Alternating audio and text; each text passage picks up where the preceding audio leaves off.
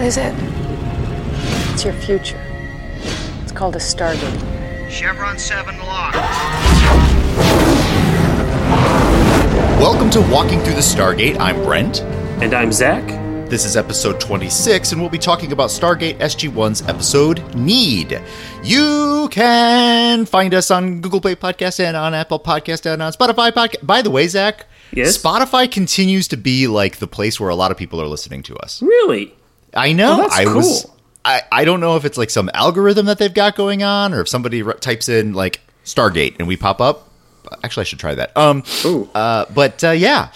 So th- for those of you listening to us on Spotify, hey, hi, Hey. how you doing? Guess Awesome. what, friends? We love are- you. yeah, we love you, and you're bucking the trend. Like everybody else says, Spotify's terrible. I'm like, mm, okay. Anyway, Well, but hey, uh, yes. And uh, you can tell other people to find us on those spots as well. And you can do us a big old favor. And so on Apple Podcasts and on Google Play Podcasts, you can rate and review us. On Spotify, I think you can only hit the little heart little heart icon. So go ahead and press that heart icon. Just just just give it a little click. because Just you love click. us. just just right there, right there. Just yep, right there. Uh huh. Press it. Good. Thanks. There you go. I knew you wanted to do that. Yeah. So um, anyway, so when folks uh, ended up recommending uh, us to other people, Zach, and they wanted to let us know who they uh, who they told, uh, because we like to keep a ledger of that thing. Uh, how would they let us know that? Oh, well, if you want to tell us uh, what you have been doing with your life, um, if you want to tell us about how you have rated us and reviewed us, and how, uh, you know, everything Stargate in the world is awesome, except for a few things, but we won't talk about those. Uh, anyway, if you want to get a hold of us, you can just email us at walkingthroughthestargate at gmail.com. It's W A L K I N G T H R U G. Blip. Ba-bum, ba-bum, bow. All right, in any case, it's walking through the Stargate. You know how it's spelled. Uh huh. Email us. Let us know. We haven't gotten any emails in a while, and that makes us sad pandas. Yeah, you should see me right now. I look like a panda. Yeah, although those dark circles around your eyes, I don't think they're because you're a panda. For a completely different reason. so, uh, if you don't want to email us, you can also follow us on Twitter at Stargate Uh-huh. Walking. Find us on Facebook, Walking Through the Stargate. We have a Facebook group. Uh, we have a Facebook page. Uh, I try to tell people when uh, when we have uh, when our podcasts go live on the Facebooks, um, chatting with people as they chat. Um, Facebook is weird, so sometimes I don't always get notifications right away, but I do try to pay attention to that as best I can um have fun. Join us. Make this community your community because it's Yay. a Stargate community and we're all one happy SGC family. Except for that one guy, we don't talk about him. yeah, but that's okay. Well, you know, yeah, to each their own. You know, like that's his style. Uh, okay, fair enough. Fair enough. Bit of a loner. That's right. Yeah. So- that's it. All right. Well, shall we get into this Let's episode? Get into this. Yeah. I need to get into it. oh. Oh, you see what I did there? Already starting with the puns. I nice. know. And it's Okay, early. so- well, it's not that early, but Need is directed by David Warry-Smith. Uh, this is his second of six total directing credits this season. Yeah. Uh, we saw him earlier on Prisoners. This is also his fourth of 11 total for the whole series. Uh, there, but for the grace of God and within the serpent's grasp. Frankly, for me, he will be forever known as the Kung Fu director. He's also the guy With who the wrote that short cop. film called Colonoscopy. oh yeah, that's right. I still Sorry. didn't look that So- up. I should do that. So this is all David Warry-Smith. If you want to learn more about David, I invite you to listen to our previous podcasts. yes, please do. Uh, that helps. Uh, the story was written by Robert C. Cooper and Damian Kindler, and then the teleplay was written by Robert C. Cooper. Uh, for Robert C. Cooper, this is his second of four writing credits this season. And beyond that, I invite you to once again listen to our previous episodes to hear all Yep. about Robert. Now, Damian Kindler, this is the first time we've heard his name, but it Yeah. won't be the last. He has a total of 25 writing slash story credits for SG1. Wow. That said, we won't see his name again until season six. So he does this one with Cooper. Really? And then he takes a break for another few seasons. Then he comes back Yeah. and he does quite a bit at that Yeah, I was gonna say. he also does a fair amount for Atlantis as well. Ah, okay. Um, cool. But beyond his work with Stargate, he's done a ton of things. He's the creator of the TV series Sanctuary, uh, which also stars Amanda Tapping. Uh, Mm-hmm. Oh, cool. Sanctuary is sort of a sci-fi thing. Uh, Amanda Tapping plays this uh, British scientist person who's lived for uh, way longer than she ought to have at this point in time, and she runs this sanctuary, which uh, is a safe haven for uh, non-human intelligent creatures, uh, magical creatures generally, uh, in the world. And so her job is to go out and find these people and help them and all of that stuff. Hmm. Cool. Also, Damian Kindler has a connection to Kung Fu Legend. No, really? Yes. Okay, His what's the connection? First writing credit on IMDb also comes from Kung Fu Legend Continues. His writing credit was from season three, episode twelve, "The Sacred Chalice of I Ching." oh where boy. Caine and Peter travel to France in order to find an ancient chalice containing mystical powers and prevent it from getting into the hands of a neo Nazi archaeologist. yeah, I saw that movie. It was called Indiana Jones and the Last Crusade. Yeah, and that sacred chalice was uh, uh, the chalice.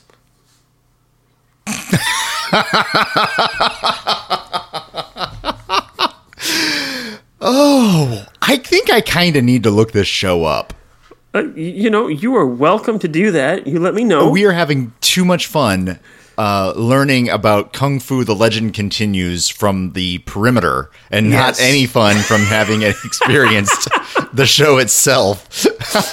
this is what at least the third connection that we've come across. Oh, this is this is great. This is great. Yeah. You know, it, it- you know this this parallel this parallel track of this other show that has nothing to do with Stargate, and it's just like trund- trundling along. Yep.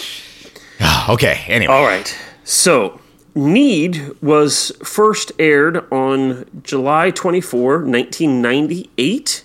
Mm-hmm. Uh, number one in the charts in the U.S. was still, still, still Really? The Boy Is Mine by Brandy and Monica. I mean, it was a popular song. Well, apparently it's like a three weeks popular song or mean, it more. was- I haven't figured uh, out how far away that is, but It was a superstar mashup. ah, well, I still don't know it. Brandy. So as I was doing, as I was looking up the audio to post on last week's episode, uh, Brandy sold it on one of her albums, and Monica, who was the other person who sung it, uh, which you just said, um, uh, sold it on her album or as a single.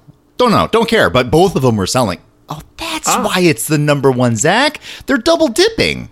Right, they do those. They do those charts based off of sales and play play counts. I think That's true. And you know, yeah, of course, the play counts were up there, but the play counts were probably up there because the sales were inflated. I guess because Monica fans were buying it and Brandy fans were buying that. What a racket! Boo! Gosh, that's cheating. that's cheating.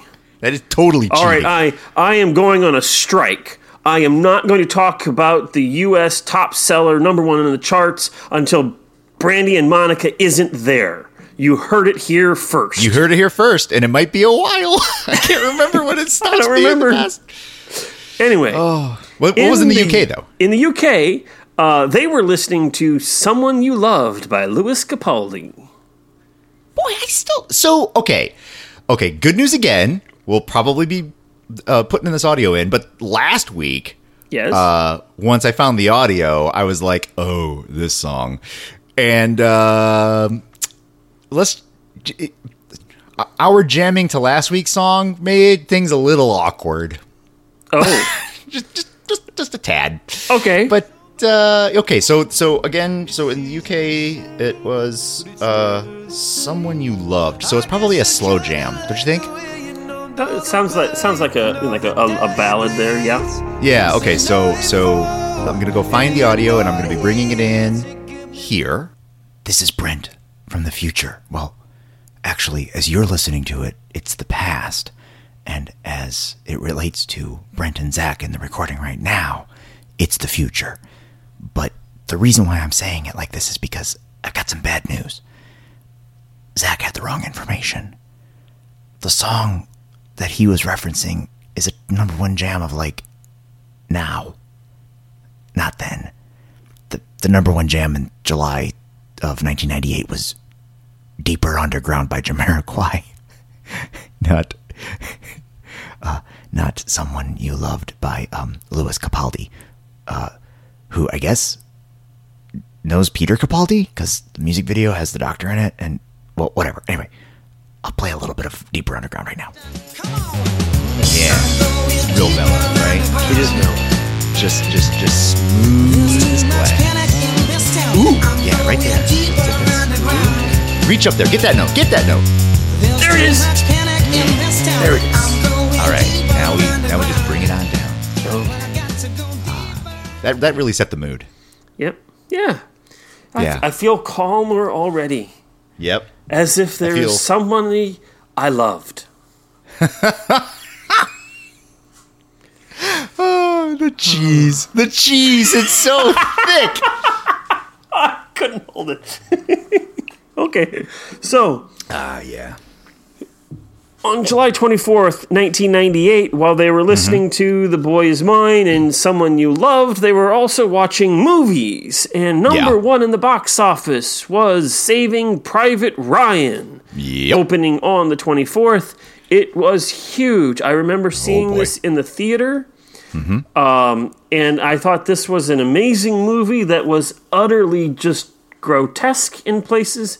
Uh, it- Yes. it, was captivating.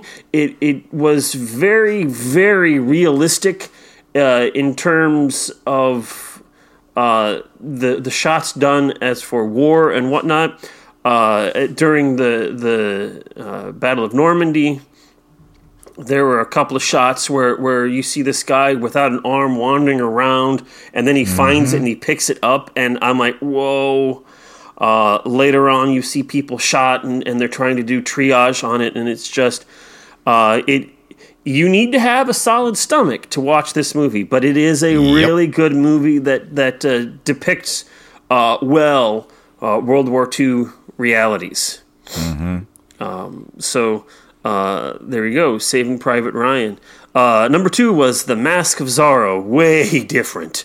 The, the, those two movies probably couldn't be further apart. Uh, well, no, no, no, that's not true because when you get to Lethal Weapon four, you've gotten even further away from Saving Uh, that's a good Ryan. point.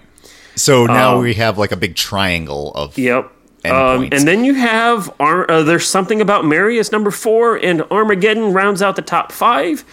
Yep. Um, so there you go.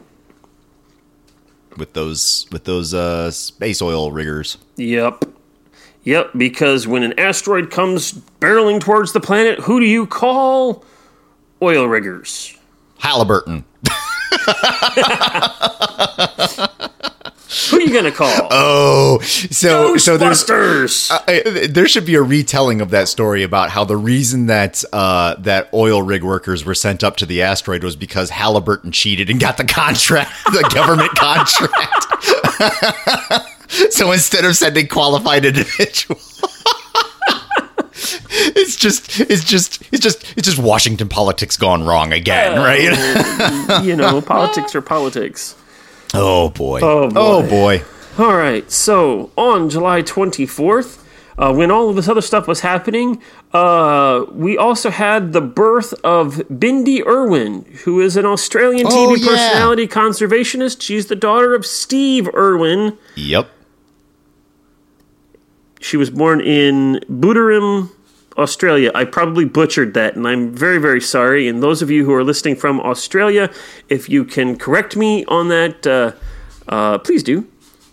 Uh, also, Probably pronounced like Haven Church or something. uh, yeah, yeah, probably. You know, the the B U D E R I and M are silent, Yes. and and the rest of it, you know, you just have to know. And the, comma is pronounced Haven Church. That's right. That's right. Uh, also, the 24th, Russell Eugene Weston Jr. bursts into the United States Capitol and opens fire, killing two police officers. oh wow! Uh, right. But he was also later ruled to be incompetent to stand trial. hmm So that's what there's was that. going on on July 24th of 1998. Um, trivia for this episode. Yes. Uh, so when a guard asks Jack to kneel, and he says, "Oh, I don't really can't do this. I got trouble with my knees." Uh, this is because uh, Richard Dean Anderson actually does have trouble with his knees. And oh, were just- really? uh, you know, he's got some major issues with his ACL and, and all of that stuff. So um, that that that played into that little gag there. Huh. I didn't so- know that, but and yet still, he's on his knees an awful lot in And, this movie. and there you The go. movie Yep. Episode. Uh, there is a moment when O'Neill describes Jackson as the man who would be king. Uh, this Mm-hmm. is, of course, a reference to the novella from 1888 and then the subsequent movie from 1975. The novella was written by Rudyard Kipling in 1888, and the movie uh, was adapted and directed by John Huston and starred Sean Connery, Michael Caine, Saeed Jaffrey, and Christopher Plummer. wow. That's And uh, the film slash novella follows two rogue ex soldiers who were former non commissioned officers in the British Army who set off from their late 19th century British India uh, in search of adventure, and they end up in faraway Kafiristan, uh, where one is taken for a god and made their king. aha. So there you go, you get the connection there. Yeah. Then Shyla, uh, this is the young woman who tries to kill herself by jumping off a cliff, uh, tells Jackson how beautiful trees are. Right? Remember that? And Oh, yeah. thinks that they are so unique to her world. This is an in joke uh, because they're constantly using the forests as scenery, scenery like Yeah. on all the planets. So you know, Yeah. we've made that joke where where Right. every uh, world looks like Vancouver forests. Yes. Coincidentally, Richard Dean Anderson has also expressed some annoyance that every planet seems to have pine and cedar forests on it. Um, but when you don't have an unlimited budget, you make do with what you have, and with Yep. if what you have are pine and cedar, then you use pine and cedar. but there's no reason at all to um, discount the ever so remote possibility, even though it's like so small of a chance that it is effectively negligible and therefore impossible. But wouldn't it be funny if, indeed, all of the inhabitable worlds of the of the universe look like the Pacific Northwest? I mean, there's a chance. There is there a is chance. a chance. you know, it makes sense that all of the habitable planets on in the universe have something akin to trees. Yes, of course. Um, I mean, you need that for a planet-wide ecosystem, Yeah. um, and I suppose it's conceivable if they are transporting people, they also transported trees and such. oh, There, there had to have been some form of terraforming going on at Yeah. some point in time in the history of things. Um, so the because makers of the gate, yeah. So the makers of the gate, or no, I guess it was the Goa'uld that were the bad guys, popular, you know, stealing Earthlings and throwing everything. So maybe the Goa'uld were like, you know what? We have seen no more beautiful place than Vancouver, Ah. and therefore every world that we now own will look like Vancouver. well, there, that, that that could very well be true. Right now, we got some uh, we got some people that are listening in, in British Columbia that are like, "Yes, this is the you guys are so smart. This is the most beautiful." We should Whatever. all be living in Vancouver. Okay, everybody on the planet, move Everybody- to Vancouver. All seven billion people. Seven billion of us. I'm sure there will be no to the beauty negative of Vancouver. consequence. now we got all those people going, "No, no." Well, we just lost some listeners, I think. Probably so. Oh, come back, please. I'm not above begging. Ah. All right. Oh, Um, British Columbia. So, uh, while the couple of goofs, while SG1 is being brought before Pyrrhus in chains, Teal'c can be seen at the end of the line tripping over his chains as one wraps around his ankle, and then you can Oh. see him swinging his right leg back and forth. I looked for this, uh, but I, I missed it, and I didn't have time to go back like- and look for it. it's one of those things where it's like um if if a situation is plausible so it is plausible for teal'c as a prisoner to trip over his chains right like That is true. that's a thing that can be a thing so you know is it really a goof unless unless what he's doing is like he he trips over it and then he looks up with a big goofy grin on his face like whoop hey oh then I don't then know. that would be like oh okay Another Anyway. spot. Uh, Dr. Daniel Jackson, when he escapes from his bonds in the SGC, he starts uh, punching out one of the guards. Uh, and If you look carefully, you can see that his third punch really just misses wildly. Uh, I mean, it's just like boom, boom, and th- that that third punch is just way not anywhere close. Um, that said. I, I would say personally that uh, while that probably is a mistake, it also would make sense that that uh, a man who is uh, as uh, not with it as Jackson was at that point in time would just be flailing his arms everywhere, and if one of them way whiffs, that's not surprising. He was probably Jackson was probably seeing like the guard as like a serpent lord with seven heads or something, right? like who knows what mental state he was in then. Yeah, he was not operating on all cylinders at that point in time. No. That's for sure. well, that's all I have for goofs and trivia and whatnot. Uh, Mm-hmm. Brent, hit us up with a synopsis. Okay. All right, so this synopsis is uh, this one again. This one's back to the Stargate wi- command wiki um, with with some edits. Uh, this one was not quite as bad as as last week. So uh, also, uh, Zach gave me a head heads up that uh, since Radar makes an appearance, that it was going to be you know delicate uh, delicate water to tread if I'm trying to find a an episode recap uh, from other sources. So I stuck with uh, I stuck with the Stargate command wiki one. So here we go. There you go. SG-1 hides out of sight while Jaffa send Raw and Naquadah through the gate. They decide to get some of the metal for their own research, but then Jackson notices a figure. By the way, it, I do like how these episodes pretty much kind of pick up with the action generally. Yeah. Anyway, Jackson notices a figure move away from the gate and into the forest.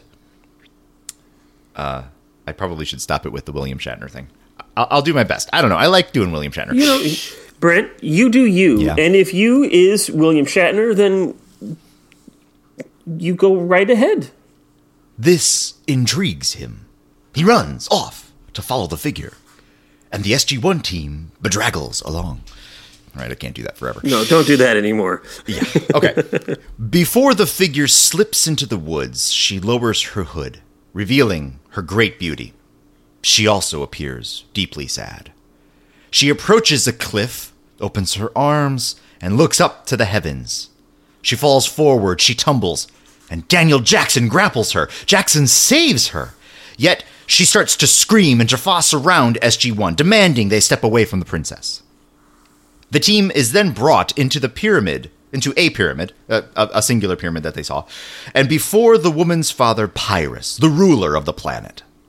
Pyrrhus demands to know which attacking world sent SG 1. The team attempts to explain their motives and how Jaffa found them with the princess, but the princess is unwilling to tell her father the truth about what Jackson has done. Pyrrhus doesn't believe the team comes from a Goa'uld free world. In the end, he forces SG 1 to labor in the Naquadah mines, accused of attacking the princess. In the mines, SG 1 concludes Pyrrhus isn't a Goa'uld. Captain Samantha Carter could not sense it, nor could Teal'c. The Jaffa aren't real Jaffa either. This gives SG1 confidence. They can escape, but as they attempt it, a rockfall pummels Jackson, forcing SG1 to stop. They try to free him and cannot. Jaffa capture them again and take Jackson away. The princess talks with her father, and what she says annoys him. It is obvious to him these aliens mean to attack. She assures her father all will be well. Jackson then awakens in a sarcophagus. He rises and sees the princess, smiling and quite affectionate. She tells Jackson her name, Shyla. He is her destiny. Brent, Of course, what? I think she likes him.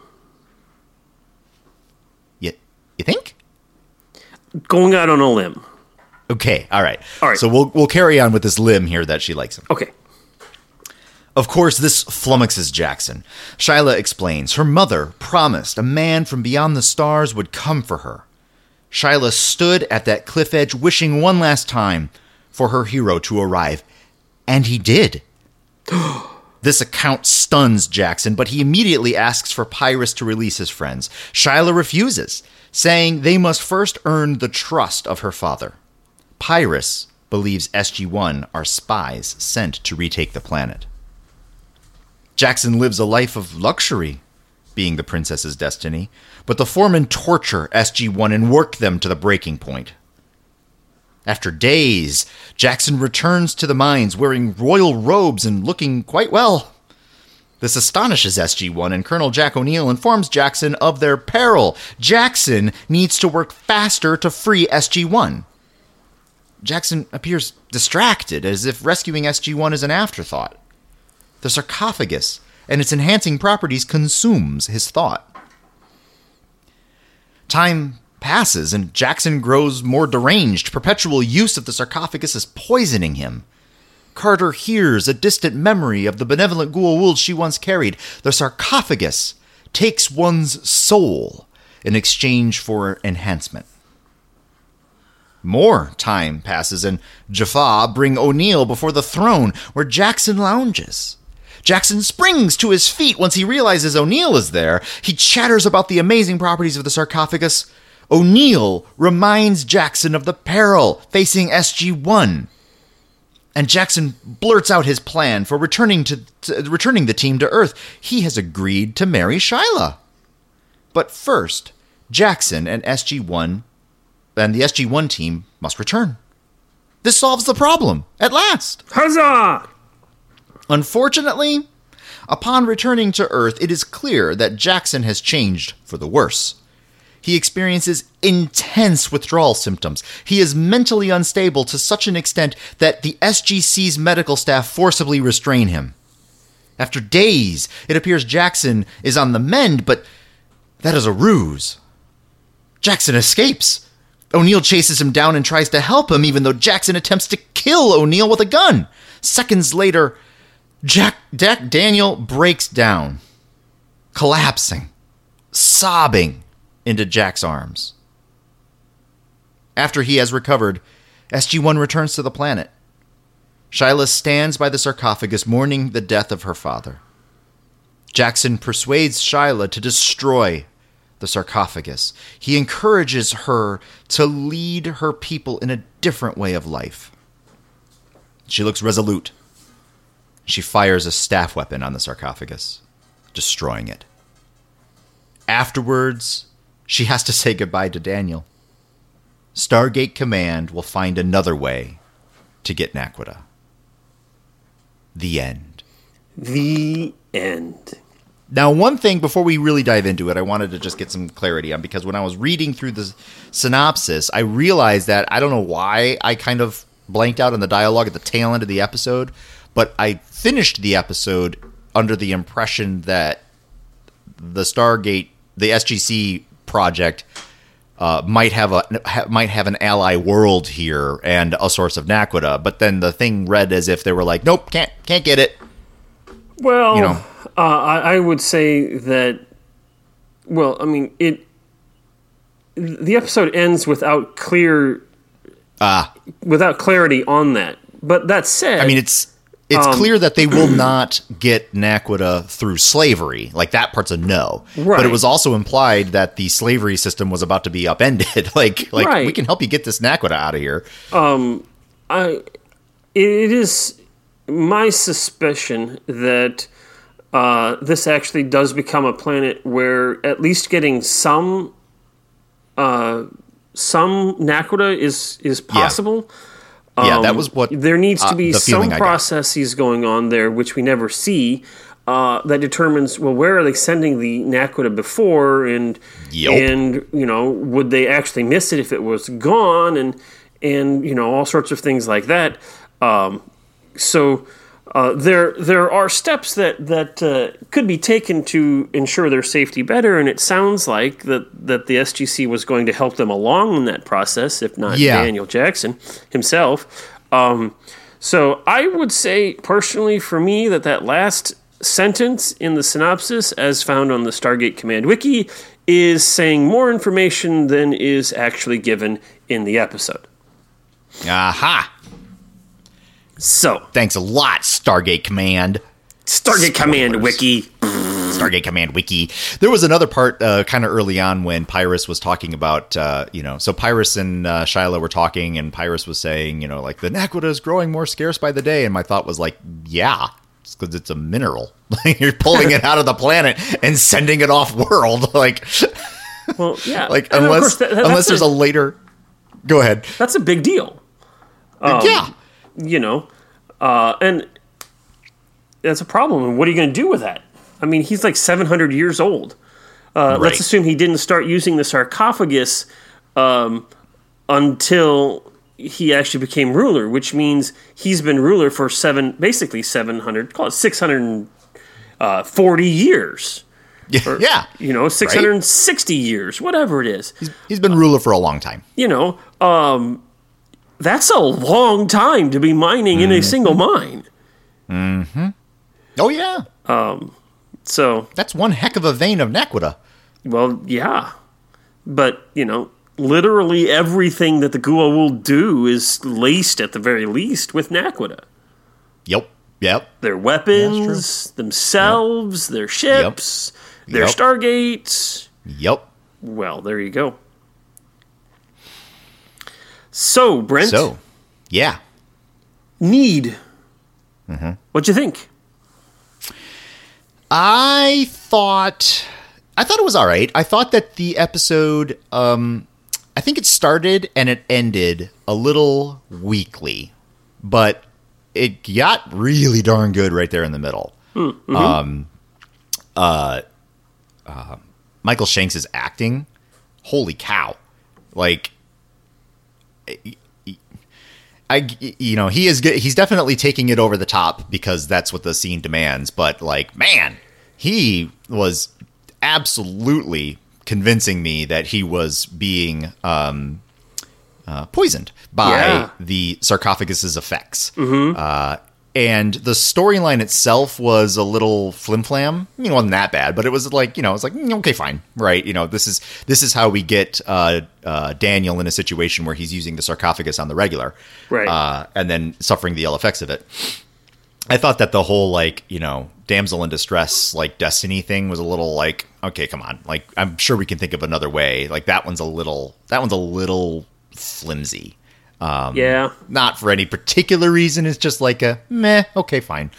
Uh, and then because that was such a um, uh, such an integral part to how the story set up, of course they had to resolve it, and even the resolution of it was a little flim flam. Like it, it, it just that particular part wasn't wasn't deeply compelling Right. Uh, but the uh, but the main arc of I was about well okay I, you know is the romance story the main arc no no the main arc is is Daniel and what the sarcophagus is doing to him and and you know Yeah, I would say that the uh, the main story, or at least the the idea pitched probably in the room, predominantly was, "Hey, let's talk more about the sarcophagus. What if the Yes. sarcophagus is bad?"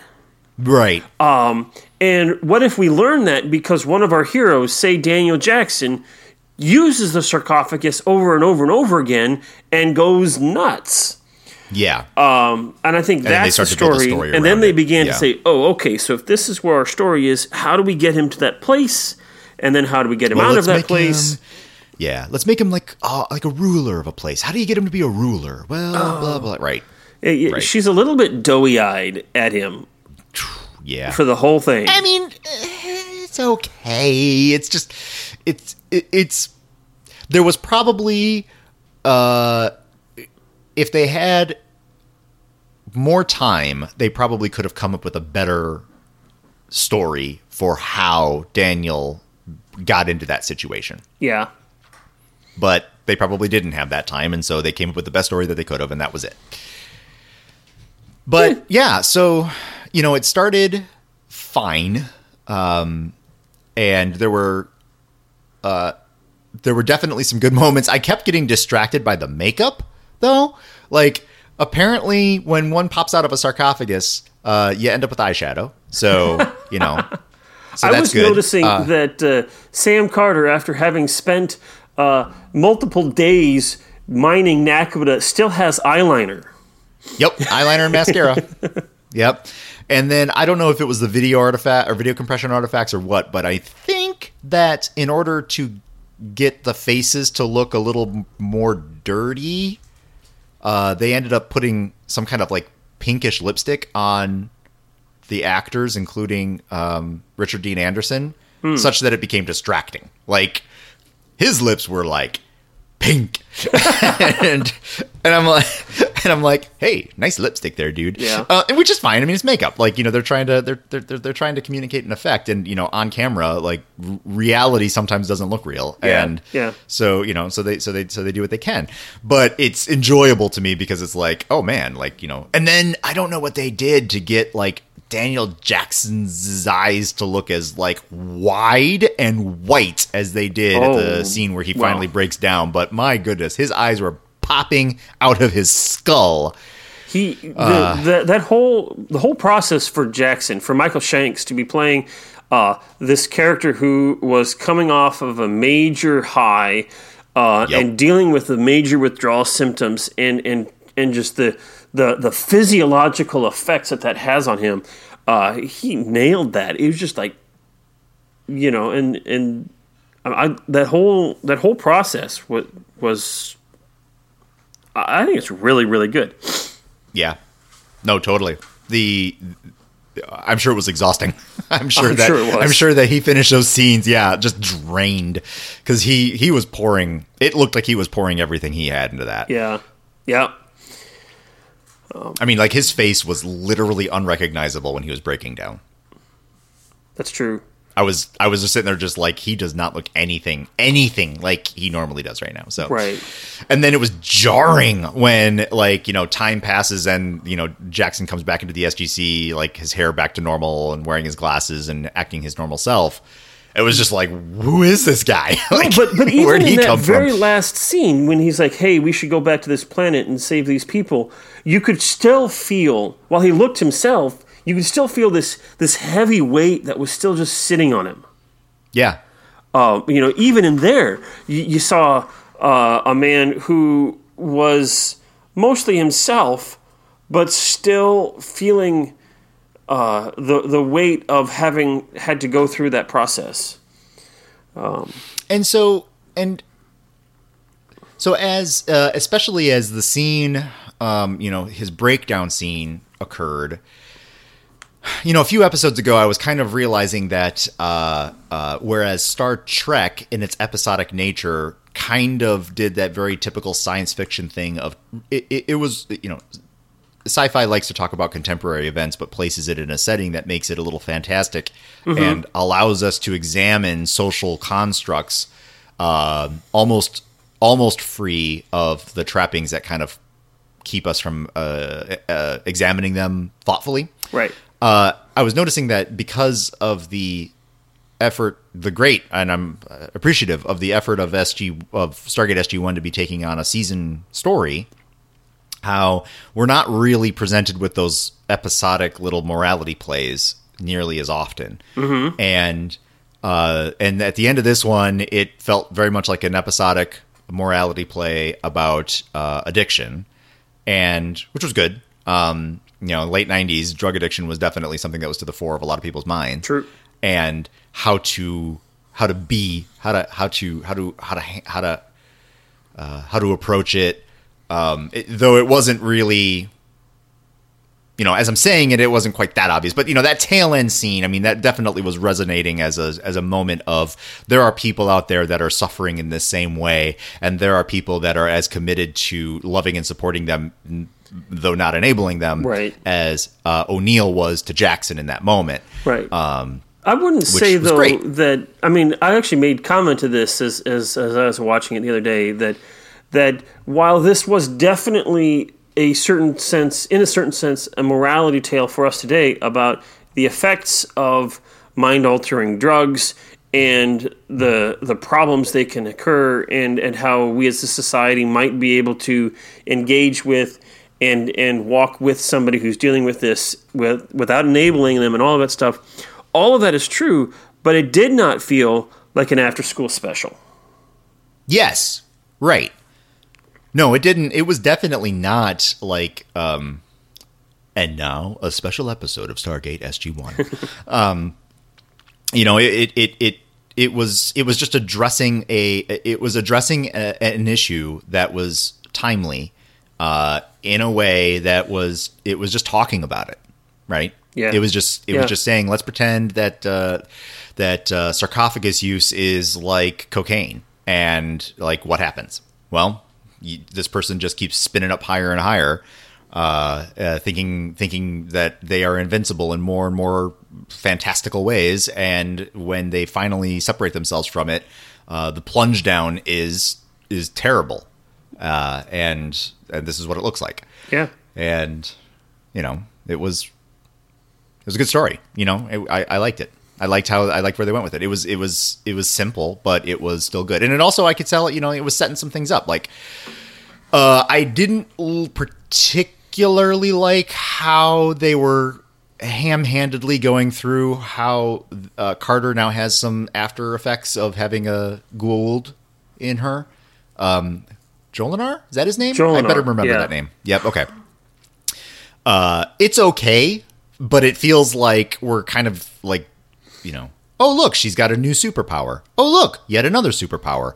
Um, you know, like she can now sense uh, and she can. Uh, she's given uh, some insider information about uh, about Goa'uld because of latent memories. Like, you know, okay, fine.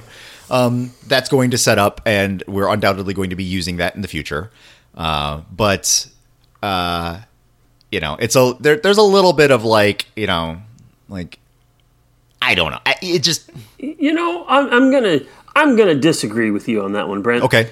Um, you know, we've seen in the last couple of episodes since in the line of duty just a little bit here and a little bit there of of something different with her. Uh, and Yeah. and I have found those to be personally uh, to be kind of uh,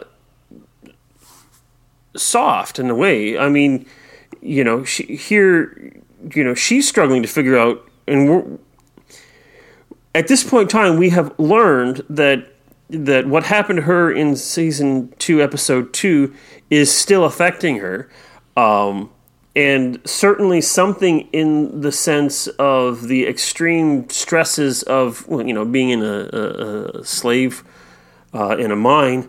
Uh, brings something out of her, but she's still not understanding it. Uh, and she's still coming to make terms with it, but it's also not being made a big deal of.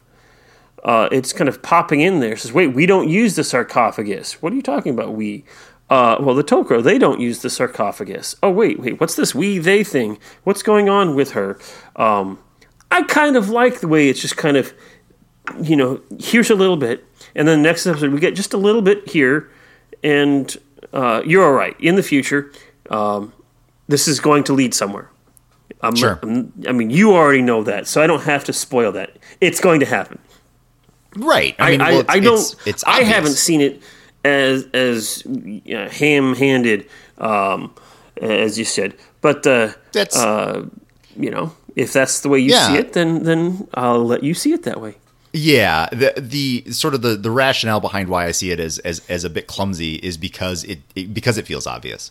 Now, is that me in 2019 uh, looking back on a two, on a 1998 storytelling moment, right? You know, because since then, um, how a person watches uh, television content has changed dramatically. Like binging an entire season is now a it, it, that's that is a normal way of how people engage with content, such that uh, a, a, a story can be a lot more sly about that particular piece of information because they know that they're going to reveal it 15 episodes from now, but your average viewer is going to be watching that content in a matter of days as opposed to a matter of months. So, um, so I look at it like, okay, a thing happens to her, and instead of saying, and instead of her saying, "Huh, why do I know that?" and then moving on, uh, instead we were immediately given an explanation of, "Oh, she knows it because Jolinar was part of her one time," uh, and I'm like, okay, all right. And so since it's obvious, uh, and since I'm calling it right now, that's where it feels less sophisticated. Okay. but but I am watching it from a framework of decades later. And if I think about television content back in the late 90s, like I might not necessarily catch next week's episode, right? Like I might have a VCR recorder. I might be that diligent about having it, but there's a chance I might miss it. And so if I miss it, uh, I'm going to be lost in the story unless they tell me something that makes it kind of obvious, right? So, so each moment kind of has to be self-encapsulated. Yeah. Right. So I'm kind of basically arguing two sides of the, you know, the, Yep. the, the two sides of this moment. Yeah, okay, I, I hear what you're saying. Um, one of the things, the reality is that one of the things that we're seeing in Stargate, and we'll see this for its entire run, is a transformation of how TV producers tell stories. we yeah. are transforming from a system where things were uh, entirely episodic and you Right. reset to zero at the end of every episode. And maybe uh, once in a while you might recognize that something happened three weeks ago. Maybe, um, and but maybe not. Um, you know, so that's where we're going from to what you were describing now, uh, where you know Netflix now gives you an entire season as a, just one lump. Boom! Here's your twelve episodes or ten episodes or whatnot, and they assume that your that the whole season of this show is going to be consumed more or less in one sitting. Uh, Even if that one sitting takes place over a few days or even a couple of weeks or something, the assumption is that most people watching uh, name your favorite Netflix show right now or Amazon show uh, is going to be watched fairly quickly and as a lump, Right. as opposed to over six months as a standard series would travel. Uh, so there is a transition, and that's one of the things that I find interesting from a sociological perspective uh, of Star, uh, Stargate is that you actually get to witness uh, some of the beginnings of that transition, that that change, that shift. Now, SG One and well, all of Stargate uh, maintains that basic form of an episodic show that is played out over several weeks and months in a season over and against the Netflix stuff. So you don't see that Right. whole transition, but you do start to see it, and this is probably part of that element. Yeah. No, it is it. This and this is the kind of stuff that I really also enjoy. Like, uh, it, it- you know, we're we're talking a little bit. Uh, you know, our conversation right now is is a lot more meta around this episode than than on the episode itself. But this is part of what I like about uh, y- y- y- you know watching watching shows. Frankly, it's like you know it is it's it's not just a little moment of escapism for me. It's also a moment of social construction, and Yeah. uh, you know I I I I like that. I like. Uh, remembering that it's being filmed in the late '90s in in British Columbia, right? You know, like I like knowing uh, that the actors had these uh, tie-ins before. Oh yeah, I, I remember uh, when we were talking just a minute ago about how like once upon a time things were reset to zero every time. I am remembering how if ever there was continuity one episode to the next, it was always in the form of like an Easter egg, right? Yeah. So if you were an avid watcher, you'd recognize, oh hey, look at that set piece in the background. That was the thing that they used from last season. Oh cool, isn't that neat? But it actually rarely if ever has a driver on the current story. It's always this little throw like you know hey friends. Hey fans. This universe is indeed continuous one end to the other but uh, we can't tell the story uh, using that device unless we explain that device so we're just going to put that device over there and you're going to know and the rest of the people aren't. Which was cool. Like like being on the inside that's really neato. Uh, but that that's changing right? Like Yeah. now uh, if you watch a show and they introduce an element, you expect that element to be brought up again at some point relatively soon.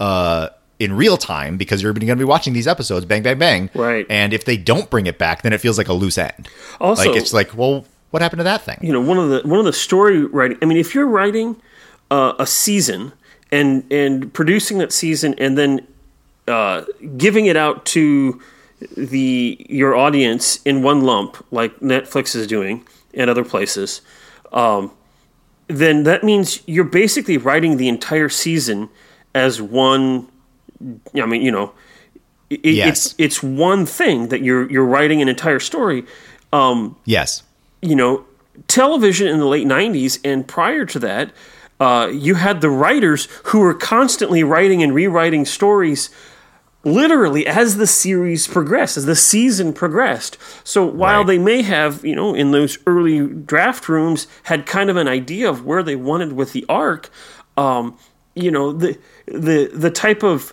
of cohesion that we have in today's writing uh, wasn't there, and uh, so you're starting to see some of the the development of that. I like it. Yep. Yeah, me too.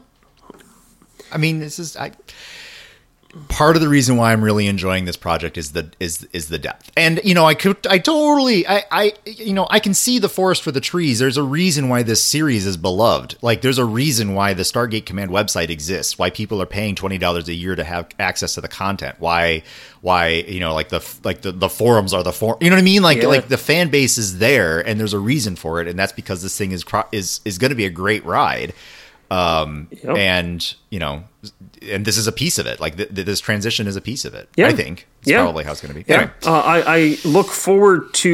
I mean, we're still here in the early parts of season two. Uh, Yeah. still very much in universe building mode. yes and and we'll always Yes. be in universe building mode because that's the nature of television. But but we're moving we're moving into a realm where where we have built the universe and now we get to just play in it. Um, Yeah. and uh, um, you know sometimes that turns out really well and sometimes it doesn't. Um, and so yeah well that gets me back to sort of when i was talking about the end of the of the of the synopsis and how i was a little confused because i i finished watching the episode and i was kind of a buzz because i was like oh I, is this the beginning you know um wow the, the phrase terran empire popped in my head but that's the bad guys so we're not going to talk about them um you know but the but the concept of of an earth based network so to speak um that might be able to stand toe to toe against the Goa'uld, right? Like it felt like this was the start. It, this one felt like now there's Earth and there's this other planet, and you know wherever that was. I don't even know if this planet ever got a name. Um, where the Naquadah is, and sure, it was currently being mined by slaves, but you know, on more than a few occasions, they it was vocalized that uh, Earth technology can help them get the Naquadah out of the ground without having to use slaves. Meaning, like this is a thing that can be done without much work, and we can have a base where we're getting buckets of this stuff all the time yeah. Right? Like that was like, oh, is this the start of it? And you know, and it was also uh, doing a little bit more world building in that, like, okay, even if the Stargate, te- uh, you know, even if SGC gets a hold of a sarcophagus, they're not going to use it. I mean, maybe you know, uh, healing properties are one thing. Once you're healed, then then you start running into problems. You know what I mean? But Yeah. but the point is, is that it's it's not that simple. Like you don't just get a sarcophagus and become superhumans. Like you know, like you, you can't use it like that, which is good, right? Like that's that's complexity. Yeah. Uh, So yeah, I mean, and what am I trying to say? I'm don't know. excited. That's what I'm trying to say. Yay! All right. Well, anything else you have to add for the good of the cause? Yeah, I think that's I think that's kind of it. Yeah. Okay. Well, then, Brent, I come to the spot in the podcast where I ask you, Brent, need out of seven chevrons, how many chevrons does it get? Yeah. Like I said, it started weak, in my opinion, and ended weak, in my opinion. But right in the middle there, boy, there was good acting, there was universe building, there was a nice problem to wrestle with. Uh, there was uh, relationship aspects that were being kind of developed a little, um, maybe more along the lines of character development is probably a better way to say it. So at points it felt thin. At other points it felt nice and meaty. And overall, this was a good. This is this was an all right show. This one was all right. Um, I'm gonna give it. I'm gonna give it five. I'm gonna give it five out of seven chevrons. I think that that's a tenuous five. Like, if a couple of other things had changed, it probably would have dropped to a four for me. But it's all right. Like, I think this All is right. worthwhile.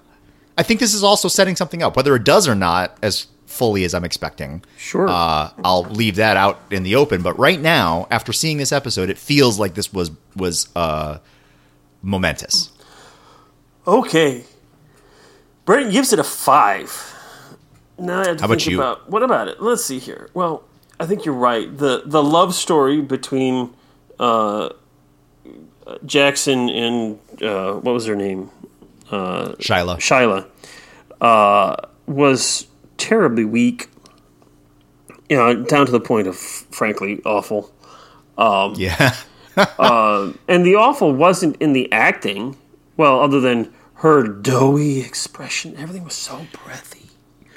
Just bugs just- me. and and hi. And she was really she was really in the upper register of her voice the entire time. The Entire time, and and Uh-huh. and she was so thankful that she didn't die, that she was saved By her destiny. by her destiny. um, and and frankly, every time I watch this episode, that bugs the crap out of me. Uh huh. Um, I love Michael Shanks' acting um, Yep. in this episode. I, I love uh, the world building. You know, you get a little bit more teased about Carter and Jolinar. You get a little bit more learned about the sarcophagus and whatnot. Um, you know, and and that's wonderful. I can't give it a five though. yeah. Um, I think that this is a three point five. Woo. Okay. This is right straight down the middle for me. Um, uh, while the stuff that I like about it, I like, um, uh, you know, the.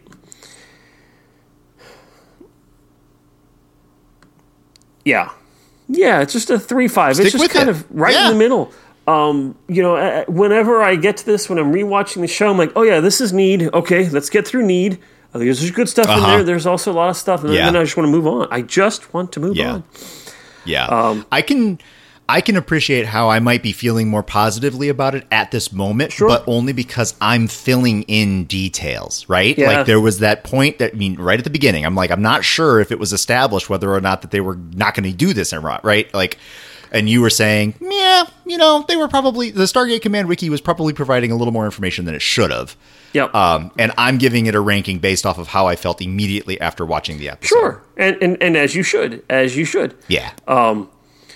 Uh, yeah. So uh, I will say this: that uh, you know, before I even watched the episode this time around, I was like, okay, what, Mm-hmm. what am I going to need? Uh, it, it has received a higher rating now than what my initial thought was going to be. In Ah. part because I rewatched it really closely this time, or at least much Yeah. more closely than I have the last several times. Uh, and and uh, Jackson's uh, physical acting, you know, when when you're actually watching it, is way better than when you're just listening to it. Although even the sounds of his voice and whatnot uh, is there. Um, so it, it Totally. did get bumped up there. So it's it's like for me, it's it's straight down the middle of the road. Yep.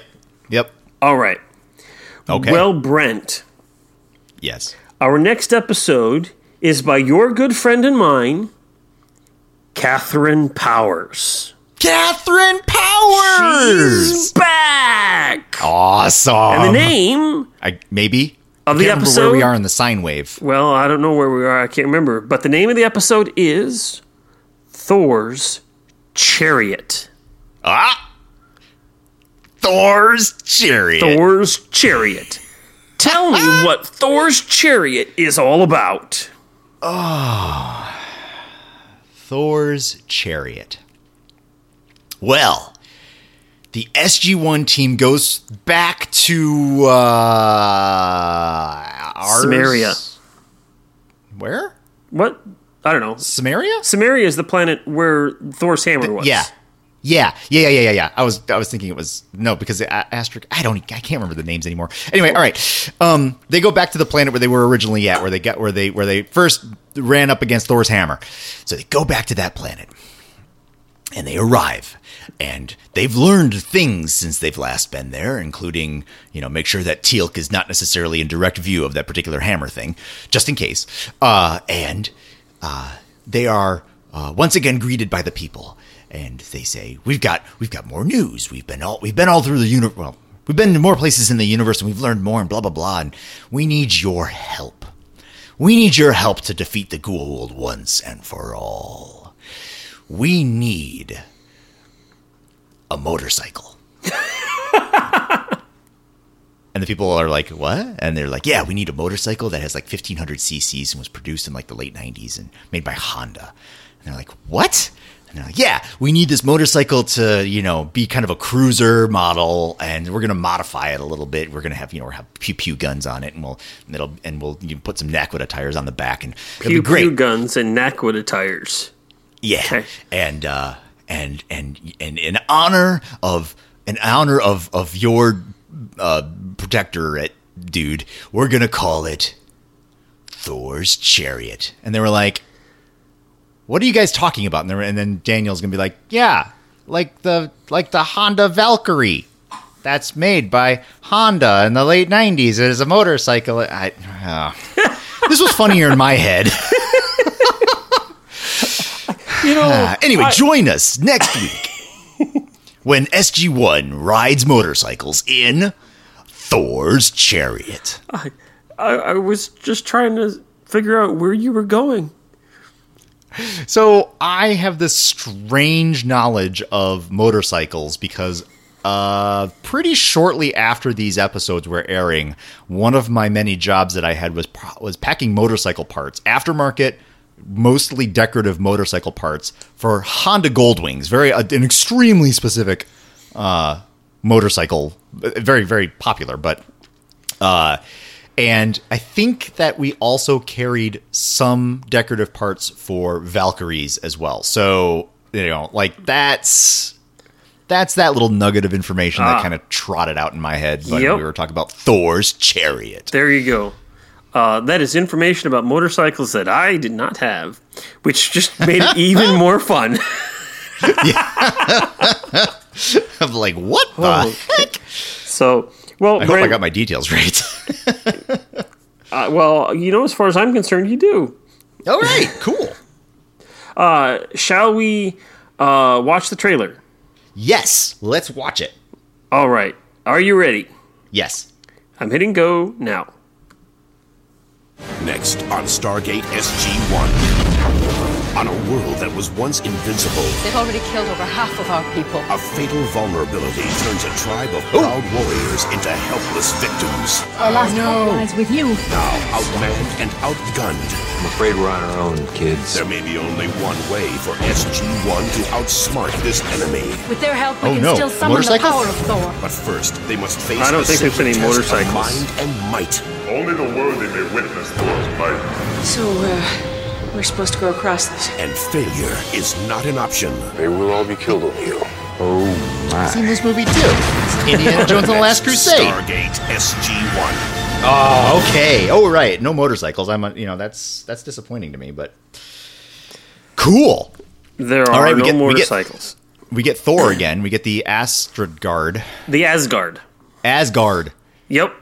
Uh, so we do get to go back to Cimmeria. You were right there. Um, um, we do get to interact with those people. Yep. Um, there are no motorcycles, but there are bad guys. yes.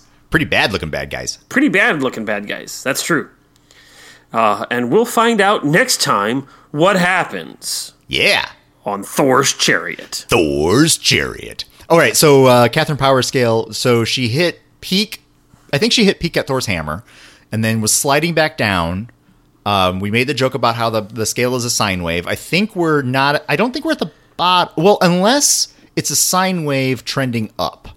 Well, let's see here. be. So Enigma was her last episode, wasn't it? Right, I Thor's Chariot. Da, da, da, da, da, da, da, da, da, da. This is great podcasting as you listen Sure to is. me Super exciting scroll stuff. up my Go through a spreadsheet. Uh, okay, so Enigma, which is episode 17 of season one, uh, was written by Katharyn Powers. We each Yeah. gave that a well, I gave it a three five. You gave it a three. yeah. Okay. Uh, and so, then the one before that was Fire and Water. You gave it a four. I gave Right. it a three. okay. Um, and then the one before that was Katharyn Powers, and we each gave that I think a six or bu- Thor's Hammer. Yeah, yeah, yeah. Sorry. Uh, and then Brief Candle was a two and a three for you Yeah. and me respectively. yeah. Yeah. So if this is the So- case, Yeah. This one Um, is either going to be terrible.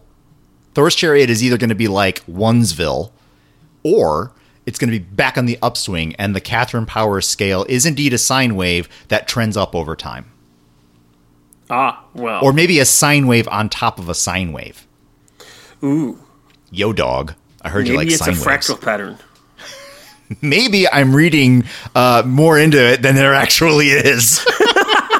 that could be too. Well, we have uh, this episode and at least one more by Katharyn Powers this season. Uh, two more. Uh, All right, we can establish a two pattern. more at the end uh, in this season. So she has three this season. Uh, Thor's Chariot's the first one, and then she's got two more later on. Um, we'll just have to wait and see how this all plays out. Awesome. All right. I'm looking forward to it. Yep. So, anything else to add as we Nope. bring our podcast to the close? That's I, I've said all I have to say. Ah, well, Brent has said everything that he has to say, which means he can't say anything more, and so now it is your turn to tell us what you think.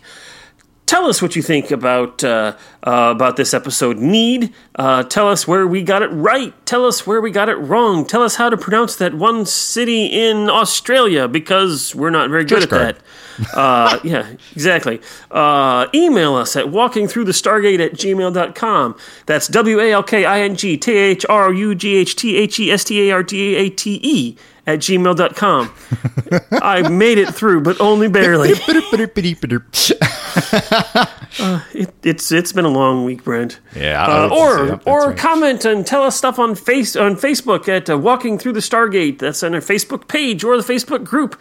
Find us in both places and talk to us and have fun with that. Or follow us on Twitter at Stargate Walking. All of those, uh, and be sure to rate, review us, and all of that stuff yes. because we love you. and and press the heart button. Press the heart button because it's all about the hearts. That's right. you know. So, okay. Do do do do do do. Bling.